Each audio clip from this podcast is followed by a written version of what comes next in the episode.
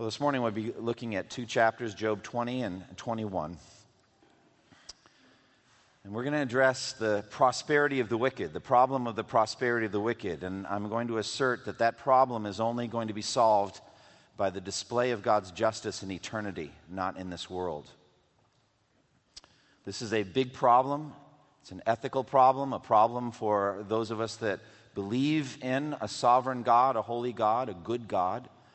And as we look at the problem of evil in the world, it's sometimes difficult to address this issue of the prosperity, the seeming even final success of many wicked people.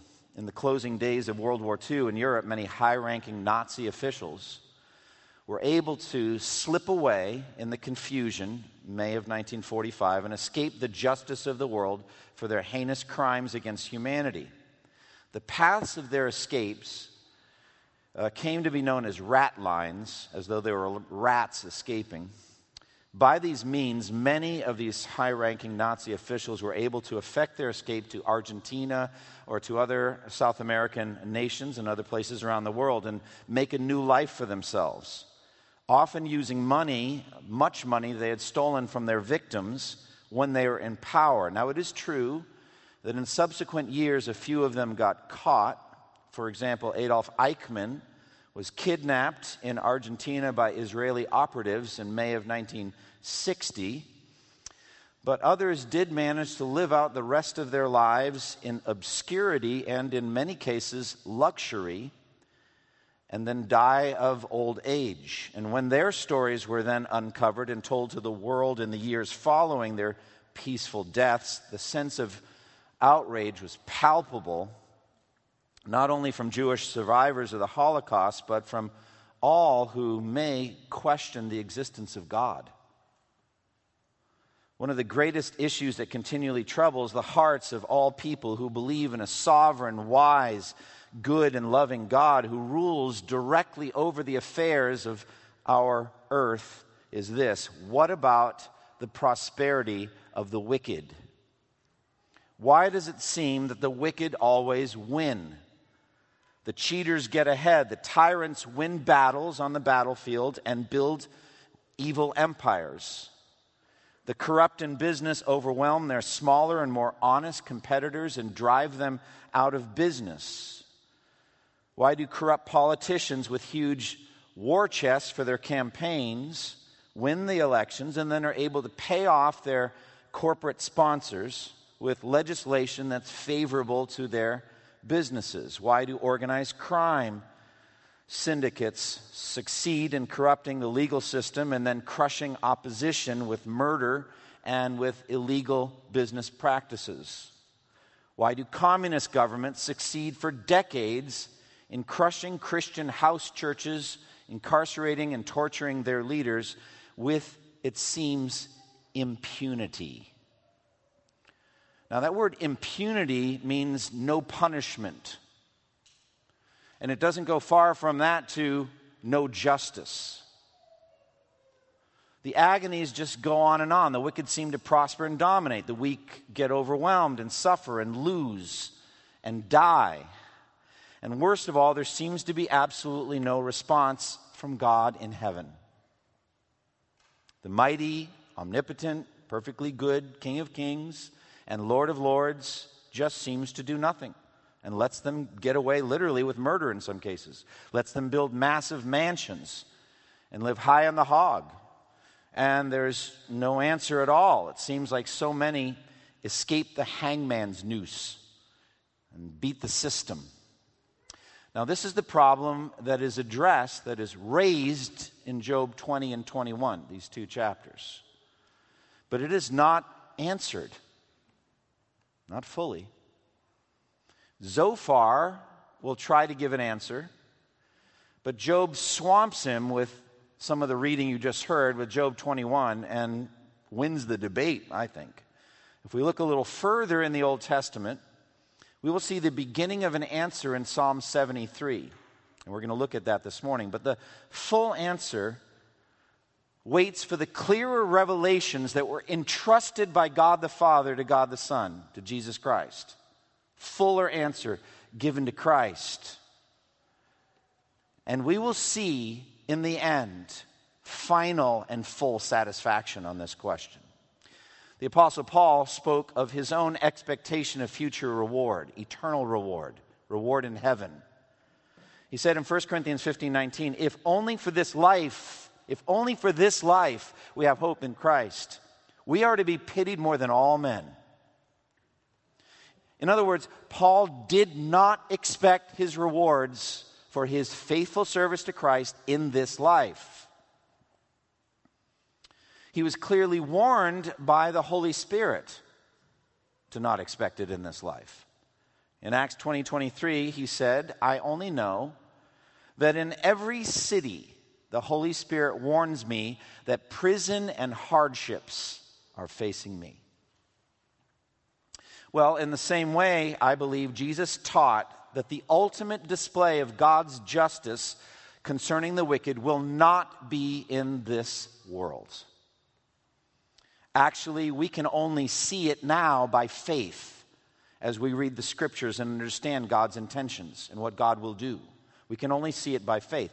But the scripture is clear that in every single case, meticulously, God will display his justice.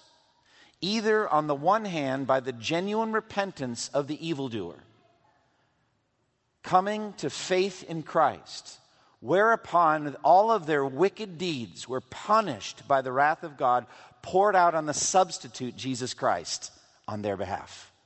But everything dealt with directly by the blood of Christ on the cross. Or, on the other hand, by the eternal condemnation of the wicked, of the unrepentant wicked in hell, not in this world, but in eternity. And so I believe as Jesus threw open the gates of resurrection and, and, and gave a clear vision to all who lived after Christ rose from the dead of what the world to come is going to be like so he is also, it was given to him to throw open a revelation of what eternal condemnation in hell would be like, and his apostles as well, so that we can understand the eternity that's coming and live accordingly. That is the subject of today's sermon. We're going to begin in chapter 20 with Zophar's inadequate doctrine. Zophar's assertion God crushes the wicked quickly. God crushes the wicked quickly. Job 20. The joy of the wicked is brief, says Zophar. The time the wicked enjoys his ill gotten gains is very brief. Job 20, verse 5. He says, The mirth of the wicked is brief, the joy of the godless lasts but a moment. Well, friends, actually, this is, in one sense, true. Hebrews 11:25 speaking of Moses it says that Moses chose rather to be mistreated with the people of God than to enjoy the fleeting pleasures of sin. The fleeting pleasures of sin. So that's true. Sin offers only fleeting pleasures, fleeting times of pleasure. pleasure. Then the feast is over. It's done. But that is also true of the righteous as well. It's true of every human being, every mortal. For it says in Isaiah 46 and 7 All men are like grass, and all their glory is like the flowers of the field. The grass withers and the flowers fall because the breath of the Lord blows on them. So both the righteous and the wicked have a brief time here on earth. So to some degree, that's no real answer. Zophar continues No matter how high the wicked soar, God brings them down. Look at uh, verse 6 and 7 of chapter 20. Though his pride reaches to the heavens and his head touches the clouds, he will perish forever, like his own dung. Those who have seen him will say, Where is he? This reminds me of that ancient myth of Icarus, who sought to, to slip from gravity and fly by making some wings, and the wings were held together with wax, but he flew too high, and the sun melted the wax, and he came crashing back down to the earth. That's the image that Zophar gives. He's going to crash down, he's going to crash and burn, the wicked is.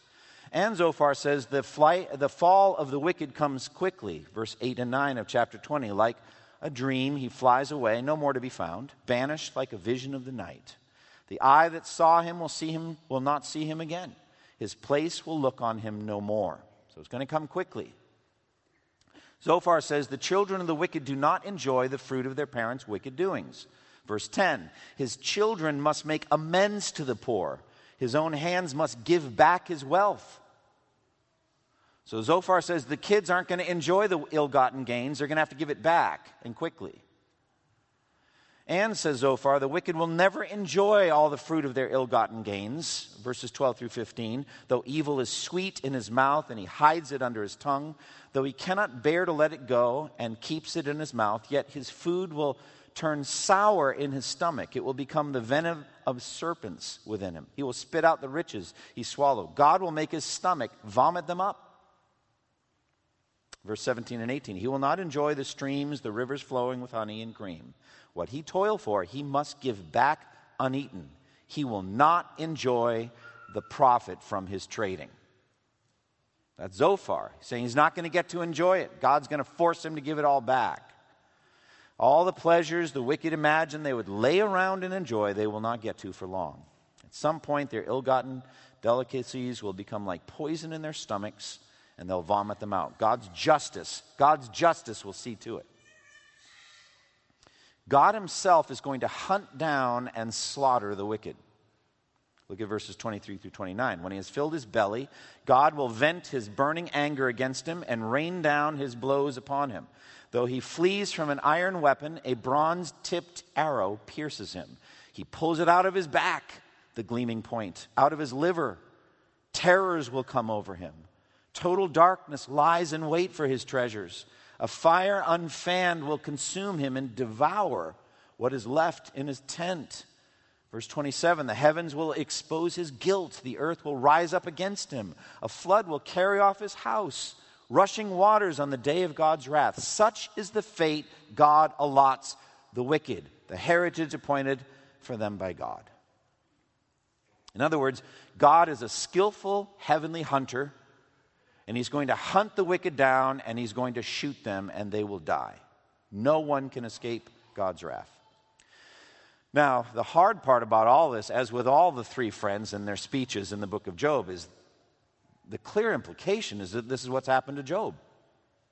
He's applying it to Job. Job is the wicked man who's amassed all of this fortune, and God didn't let him get away with it. This is the basic premise that Zophar and the two other friends have had concerning uh, God and concerning Job. That Job is suffering the just deserts of his hidden wickedness. He's implying that all of these things he's saying in chapter 20 happen to the wicked, that God does the wicked. Look, they've happened to you. All of your wealth and your luxuries were taken from you in an instant. All right, so that's chapter 20. That's Zophar. Now it's Job's turn. And Job's response is basically this actually, the wicked do quite well in this world. That's Job 21. Now, Job questions Zophar, he refutes him, calls his doctrine and his statements nonsense by the end of this chapter. But his real issue is not with Zophar at all, it's with God. And to some degree, Job in Job 21 speaks for or speaks the words of some of the most hostile skeptics against Christianity. He speaks their thoughts for them. He's not trying to do that, but he does. His real issue is vertical. His real issue is with the justice of God. Zophar's premise is that the wicked get crushed very quickly by the relentless, active justice of God. But Job is not buying it. His experience tells him otherwise. He is questioning God and his justice, his way of ruling the world. As far as Job can tell, the wicked do very well in this world, and there is no justice for their many wicked acts. So, this is a, an issue of theodicy. It's an issue of the justification of God. And the attack, amazingly, comes from Job himself. Now, he begins his assault on Zophar, but it's really God he wants to talk to. Look at verse 4 of chapter 21. Is my complaint directed to man? No, it's not. He's not complaining to Zophar, he's going up, he's going vertically. My real problem here is not with you, my mocking, arrogant friend. My real problem is with God, Almighty God, the just and righteous ruler of the ends of the earth. The real issue the wicked do, in fact, prosper. Look at Job 21, 7 through 13. You just heard them read. Why do the wicked live on, growing old and increasing in power? They see their children established around them, their offspring before their eyes. Their homes are safe and free from fear. The rod of God is not upon them. Their bulls never fail to breed, their cows calve and do not miscarry. They send forth their children as a flock, their little ones dance about. They sing to the music of tambourine and harp. They make music merry to the sound of the flute. They spend their years in prosperity and go down to the grave in peace. Fact of the matter is, a lot of wicked people make it safely through this world successfully, right to a peaceful death in their beds. They are successful in all their business ventures. They live very long, healthy lives, generally healthy. They have large, loving families. They die in their beds, surrounded by doting children and grandchildren who weep and lament when they die and we'll miss them. They have no fears because nothing bad ever seems to happen to them. As Job said, the rod of God is not upon them. God leaves them alone, lets them prosper, seems to bless them, actually. Their agricultural ventures go very well. Their bulls breed, cows calf, as he said. Nothing ever seems to go wrong for them. Their children laugh and play and dance and sing. They're well fed. And the children don't know that their comfortable lives were paid for by sinister business deals or by tyranny, wicked defrauding of the poor. They don't know that. It doesn't really matter to them. Those healthy, happy kids never learn in their childhood why are they, they are so wealthy, healthy, and happy. Now, later in life, they're going to get read in they're going to find out. And they will, for the most part, join the family business, the corrupt, wicked family business, and continue the multi generational prosperity and wickedness. At the head of the clan, the founding father of the whole corrupt enterprise, dies at age 95, passing away sweetly in his sleep. Why, O oh Lord? Why, O oh Lord? 1969, Mario Puzo published a novel which eventually became one of the most famous movies in the history of American cinema, The Godfather. It's the violent tale of a mafia family, uh, fictitious, but based on real families, uh, crime syndicate families, through multiple generations. And on the facing page of chapter one, Puzo put this quote from the French philosopher Balzac quote, Behind every great fortune there is a crime. Well, that's a sweeping generalization. But what he's saying is certainly in the, in the case of the Corleone family, it was true. The whole thing was based on murder and, and corruption. And the story is the movement from Vito Corleone, the godfather, to the son, Michael, who originally didn't want any part of it, but then gets drawn into it and then becomes the next godfather. Now, those are fictitious examples of the very thing that Job is bitterly lamenting.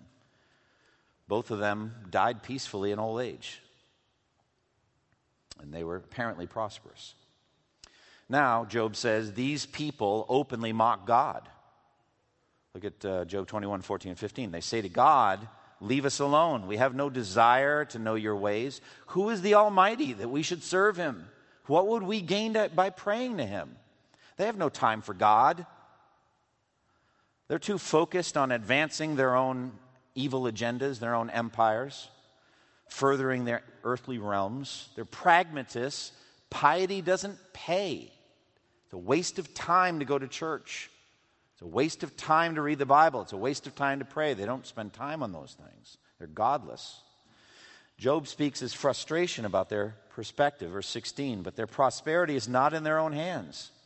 So I stand aloof from the counsel of the wicked. Job, Job knows full well that every good thing they've ever gotten came ultimately from God, but they don't acknowledge that. They never thank Him. They don't give credit to God for any of the good things they enjoyed. And yet, God doesn't do anything to them. Look at verses 17 and 18. Yet, how often is the lamp of the wicked snuffed out? How often does calamity come upon them? The fate God allots in his anger. How often are they like straw before the wind, like chaff swept away by a gale?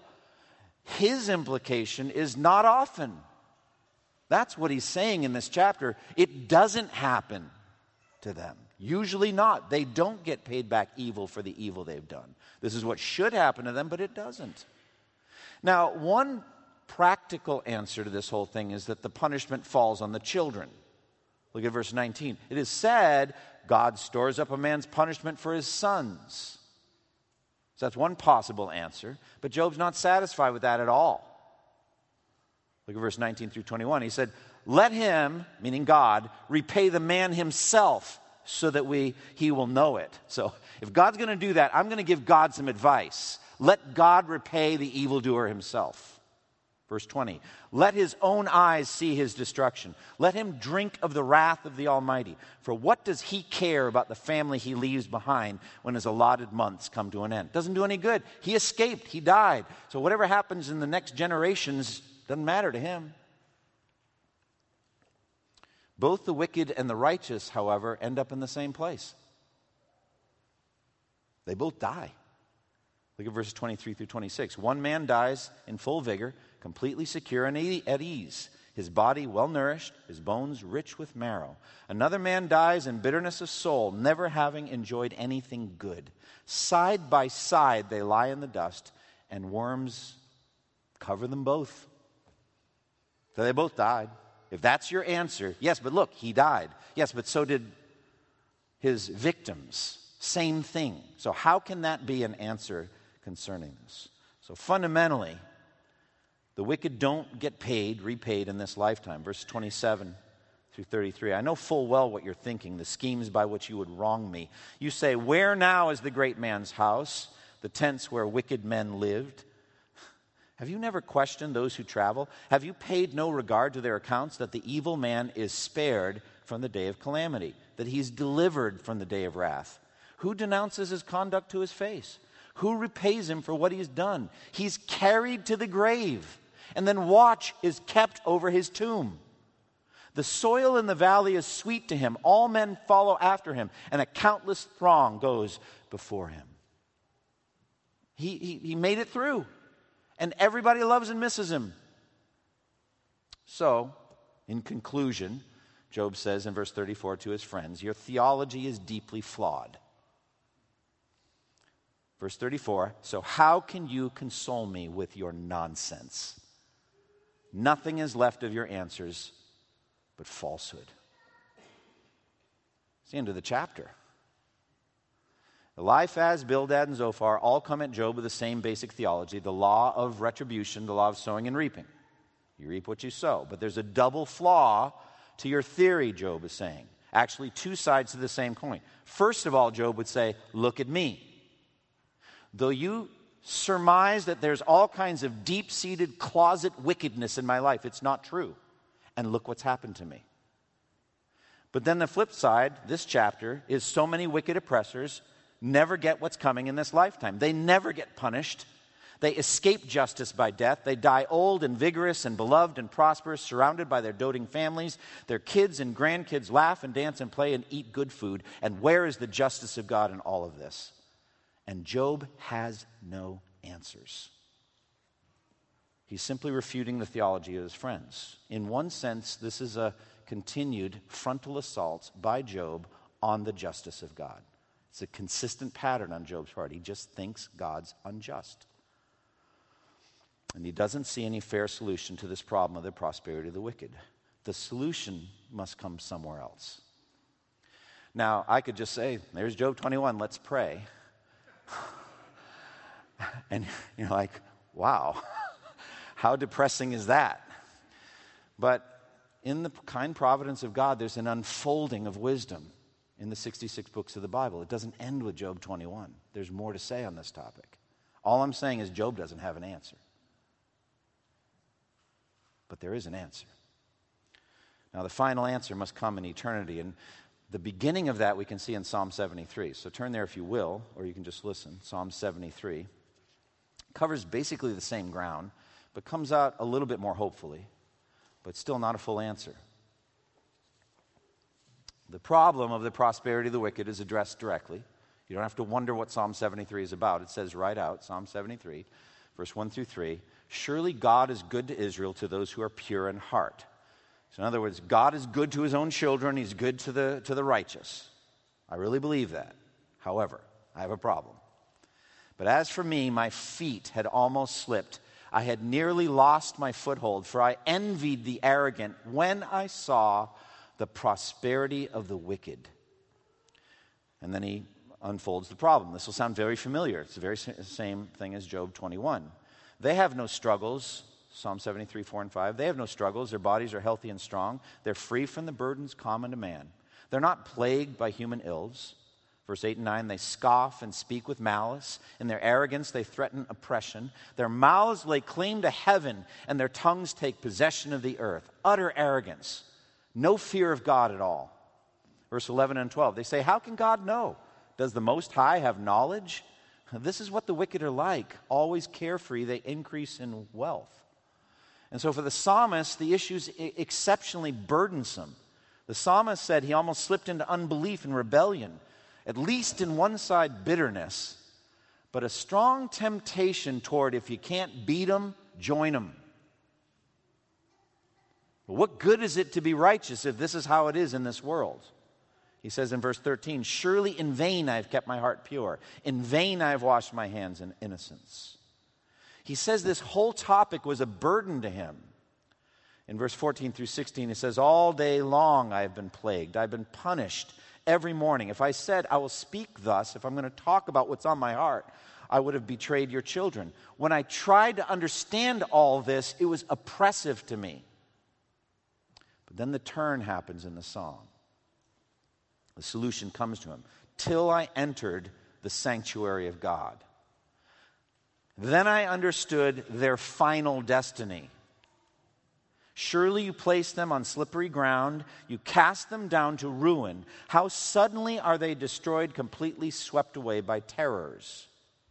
Now that'll sound a little bit like Zophar, won't it? But they're going to be cast down and crushed finally. Their final destiny is that. Has the same limit according to Job. The judgment doesn't seem to happen in every case, it doesn't seem to happen in this world. However, the psalmist has a view of eternity. His mind goes beyond this life. Psalm 73, 21 through 26 are some of the sweetest verses in the Old Testament. Absolutely beautiful. This is what the psalmist said When my heart was grieved and my spirit embittered, I was senseless and ignorant. I was like a brute beast before you. Yet I am always with you. You hold me by my right hand. You guide me with your counsel. And afterward, you will take me into glory. Whom have I in heaven but you? And earth has nothing I desire beside you. My heart and my flesh may fail, but God is the strength of my heart and my portion forever. Sweet. And the psalmist is saying, I'm really thinking about heaven now. And I'm thinking, when I get to heaven, what do I get? I get God. That's what I'm going to get. That's my, my portion in heaven. And therefore, that's all I really want here on earth. Therefore, it is quite possible, as he has this vision of eternity, the psalmist, that he sees the destruction of the wicked as eternal as well. Though he doesn't mention it, he does say this in verse 27 Those who are far from you will perish. You destroy all who are unfaithful to you. So he does think about the destruction of the wicked, and he just mentioned eternity. You know, he says, Afterward, you will take me into glory. After what? After death. So he's thinking about after death.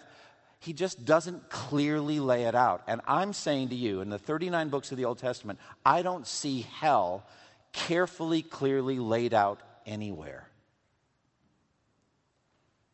Nothing contradicts it, just doesn't talk about it. That was given to Jesus. That task was given to Jesus. The final solution of this is eternity in hell. Jesus Christ gives us the full picture of what happens after death and on into eternity. It was given to him by the Father to teach us about hell.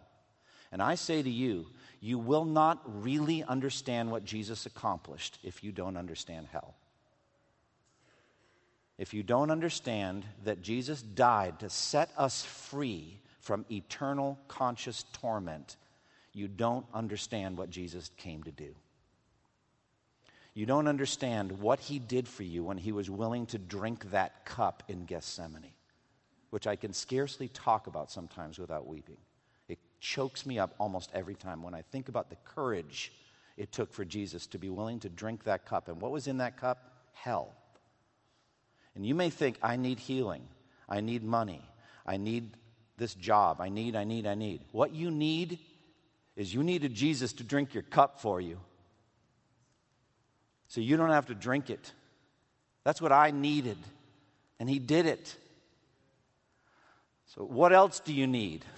Not much. so, in drinking that cup, He's given you heaven forever.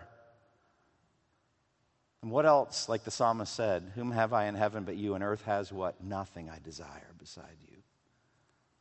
And so it was Jesus who came to teach us details about hell. Details that are not found in the 39 books of the Old Testament. For example, Luke 12, 4 and 5. I tell you, my friends, do not be afraid of those who kill the body, and after that can do nothing more. I will show you whom you should fear. Fear him who, after the killing of the body, has power to throw you into hell. Yes, I tell you, fear him.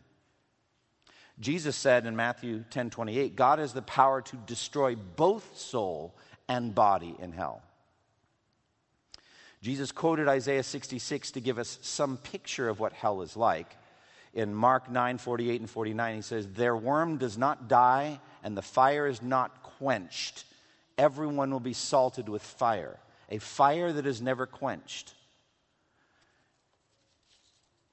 He said in Matthew 25, 41, He will say to those on his left, Depart from me, you who are cursed, into the eternal fire prepared for the devil and his angels. He said this eternal fire would be exquisite torment. In Matthew 8, 12, he said, that the wicked would be thrown outside into the darkness where there will be weeping and gnashing of teeth. He gave a clear picture of what hell would be like in the parable of the rich man and Lazarus, which directly addresses the issues brought up in Job 21.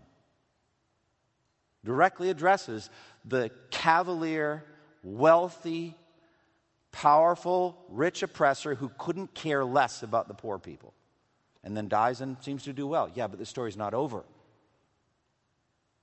And so in Luke 16, it's parable of the rich man and Lazarus. The rich man lived in luxury every day, never cared for the poor. Uh, Lazarus at all, who was right at his gate. And when the rich man died, Jesus said he went to hell, where he was in fiery torment. Lazarus died and went to heaven, where he was joyfully at peace. And the rich man begged for Lazarus to come and cool his tongue from the fire, but that was impossible because a big gap was set between the two. This is the final answer to the problem of rich oppressors. The answer does not happen in this world, it doesn't happen in this life. The Apostle Paul continues to expand our comprehension of this. The wicked, says Paul, are actually storing up wrath against themselves every day by how they're living. Romans chapter 2, verse 5 through 8, he says, But because of your stubbornness and your unrepentant heart, you're storing up wrath against yourself for the day of God's wrath, when his righteous judgment will be revealed. God will give to each person according to what he has done. To those who by persistence in doing good seek glory, honor, and immortality, he will give eternal life. But to those who are self seeking, who reject the truth and follow evil, there will be wrath and anger, trouble and distress for everyone who does evil. Romans chapter 2. The wicked reprobate exist to put attributes of God on display. Why did God knit them together in their mother's womb? Paul addresses this deeply in Romans 9 22 through 24. He said, What if God, choosing to show his wrath and make his power known, bore with great patience the objects of wrath prepared for destruction? What if he did this to make the riches of his glory known to the objects of his mercy, whom he prepared in advance for glory, even us? So, all of that is God knit Judas Iscariot in his mother's womb. He knits the wicked together for the purpose of displaying his own attributes. What are they? Wrath, power, and great patience. And he does this to put those attributes on display for us, the elect, the vessels of mercy, he says in Romans 9, so that we can know how much grace and mercy he's shown to us. We can get an education in God's glory. I'm saying to you, the fullness of this display cannot happen in this world. It can't, because God lets the wicked spin out their stories right to the end. And we don't know in this life who the reprobate are because we always have a good hope that the gospel can convert them right to the very end. That even on their deathbed, they might find mercy, like the thief on the cross did. So we, we can't see God's power, wrath, and great patience in this life. The display must be in eternity, it must be in the next world. Heaven will be a place of eternal education for the redeemed. And this will be part of the lesson. It will be to see and to understand how God waited patiently, channeled the wickedness of the wicked, used it amazingly for his own purposes and in the end, specifically punished those who never did repent. That is the answer. And God tells us He will do it, He will repay. Romans chapter 12, 19 and 20, He says, Do not take revenge, my friends, but leave room for the wrath of God, for it is written, I will avenge, your vengeance is mine, I will repay. Do you hear that? I will repay. On the contrary, if your enemy is hungry, feed him. If he is thirsty, give him something to drink. In doing this, you'll heap burning coals on his head. So, this display must be in eternity, not before, and we will see it. So, for the arrogant wicked, there is no escaping justice. A far more terrifying enemy awaits.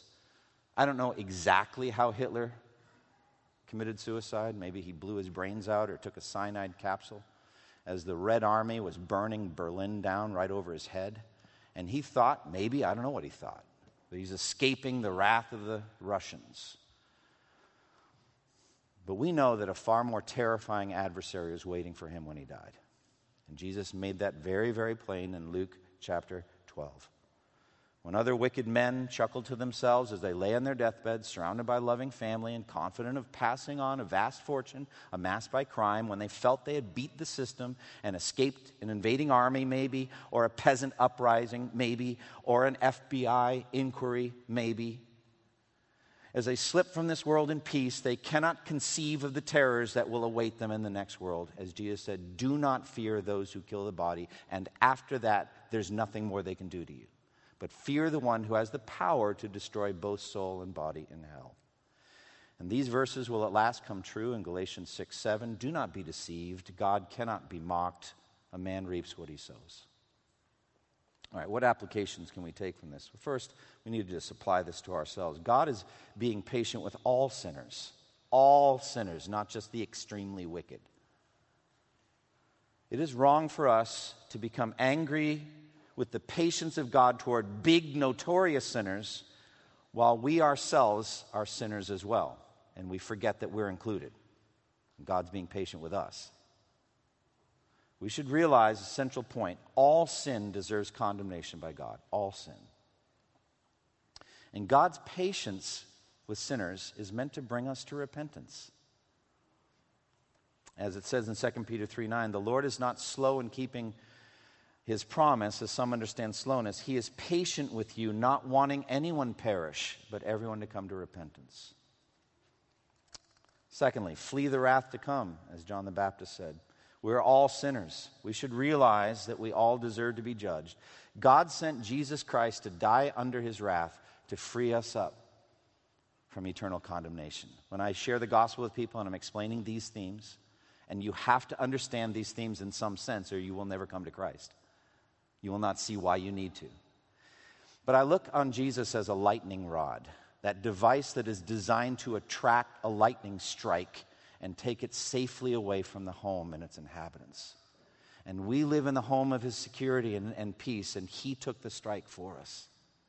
So I would just say to you, who are a sinner just like me, flee the wrath to come by fleeing to the cross, fleeing to Christ. Let him be your lightning rod. Let him uh, uh, accept, absorb the, the lightning strike of the infinite wrath of God against you and carry it safely away from you for all eternity. Thirdly, trust God concerning the wicked oppressors. Some of them may yet be converted, and we have good hopes, but most of them won't. And scripture is very clear what's going to happen to them. 2 Thessalonians 1 6 through 9, it says, God is just. That answers Job, doesn't it?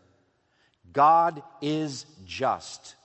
He will pay back trouble to those who trouble you, speaking to Christians who are being persecuted. He will be, pay back trouble to those who trouble you and give relief to you who are troubled and to us as well. This will happen when the Lord Jesus is revealed from heaven in blazing fire with his powerful angels. He will punish those who do not know God and do not obey the gospel of our Lord Jesus. They will be punished with everlasting destruction and shut out from the presence of the Lord and from the majesty of his power. 2 Thessalonians 1. That's what's going to happen. It's consistent teaching in the New Testament. And their Christian victims are going to be rewarded for their suffering and their service to Christ in the next world. As Jesus said in Matthew chapter 5 Blessed are you when people insult you, persecute you, falsely say all kinds of evil against you because of me. Rejoice and be glad, because great is your reward in heaven from the same way they persecuted the prophets who were before you. Fourthly, patience for those who are being oppressed. Some of our brothers and sisters around the world are being oppressed right now. They're being crushed by power structures, and they cry out for justice. And Jesus addressed it in the parable of the unrighteous judge in Luke 18, he said, In a certain town there was a judge who neither feared God nor cared about men. And there was a widow in that town who kept coming to him with the plea, Grant me justice against my adversary. For some time he refused, but finally he said to himself, Even though I don't fear God or care about men, yet because this widow keeps bothering me, I will see that she gets justice so that she won't eventually wear me out with her coming. It's a parable about prayer and it's a how much more argument that if that's what the wicked judge does, worn out by this persistent widow, we should be faithful in prayer. That's the point of the parable. But listen to what Jesus says. And the Lord said, Listen to what the unjust judge says. And will not God bring about justice for his chosen ones who cry out to him day and night? Will he keep putting them off? I tell you, he will see that they get justice and quickly. That's what Jesus said. So, our, our brothers and sisters that are being crushed by structures that we can hardly even imagine in other countries, God's going to see that they get justice, Christ said. And fifth, answering the charges of skeptics. Unbelievers frequently bring up this issue, like the Holocaust and wicked oppressors never get dealt with in this life. Now you have heard a sermon that addresses it. And the answer is eternal conscious torment in hell. That's the answer. There is a judgment day coming, and the wicked oppression will be dealt with. But the question, dear friend, is you. you have a sense of justice inside you. God gave that to you. But that justice comes back on you. You also are a sinner. Flee to Christ.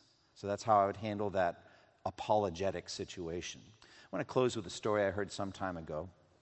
Over a century ago, there was a farmer in a Midwestern state who had a strong disdain for God and for Christians. And he openly worked out in his fields, plowing his fields on Sundays, Sunday mornings, so that he could mock the churchgoers who were walking by as he did his work on Sundays. October came, and farmer had his best crop ever, the best actually in the entire county. And when the harvest was complete, he, pay, he placed an advertisement in the local newspaper belittling Christians for their faith in God and near the end of his ad, he wrote, Faith in God must not mean very much if someone like me can prosper. Well, one Christian in the community was provoked by this, decided to respond, and in the next edition of the town paper, he put in this small advertisement. It read simply God doesn't always settle his accounts in October. Close with me in prayer. Father, we thank you for the time we've had to study the deep themes of Job 21. As he, our brother, has raised these questions but really did not have the clear answer that we have. Lord, help us to absorb the truth, Lord Jesus, that you taught us about hell, and also the truths that you taught us about heaven, and that we would realize the truth of our situation, and that we would be eternally grateful to you for drinking the cup of God's wrath on our behalf, and that we would be motivated as never before to evangelize those who are still walking under the wrath of God so that they can flee while there's still time. We pray in Jesus' name. Amen. Hi, this is Andy Davis. I hope that you've enjoyed this sermon. For more of my resources, please go to twojourneys.org and may the Lord Jesus Christ bless you as you continue to serve him.